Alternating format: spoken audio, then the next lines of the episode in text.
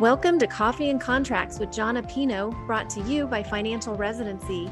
John owns Contract Diagnostics and is an expert on physician contract negotiation and compensation review. If you have an idea for a podcast or a question you would like for him to answer on one of his shows, please email podcast at financialresidency.com. Now grab your cup of Java and get ready for Coffee and Contracts with Jon Appino.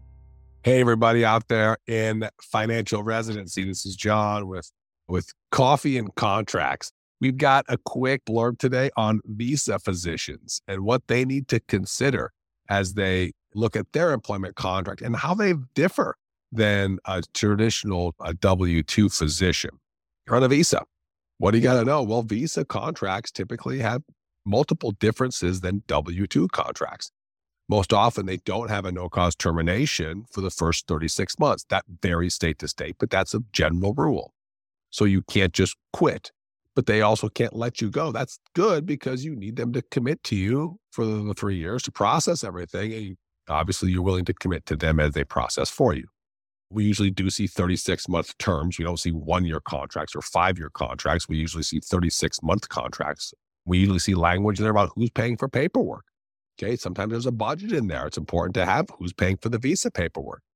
You know, it's important to have when they're going to do things. Are they going to, you know, do it when they can or as soon as they possibly can based on timelines? We often don't see no cause terminations in a J1 waiver contract.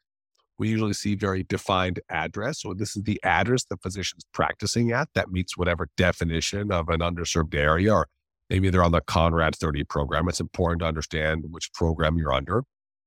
We usually see fixed compensation for three years, not variable or not production only.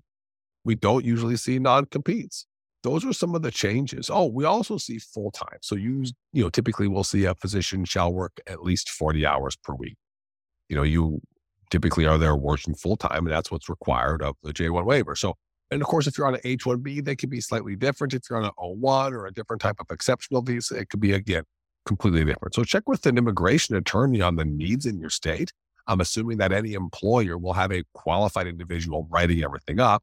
And if you need us to help you understand some of the terminology in there or ask or, or provide questions that you can ask them, reach out to us at contractdiagnostics.com. We work with many physicians on J1 waivers and H1Bs and O1s, whether you're on a visa or whether you're just looking at signing a typical W 2 contract. Give us a call. We'd love to help. It's what we do, it's our specialty. Enjoy your day, everybody. Thank you for listening to Coffee and Contracts with Jon Appino. If you need a contract reviewed or want to know if you're being paid fairly, go to contractdiagnostics.com. See you next time.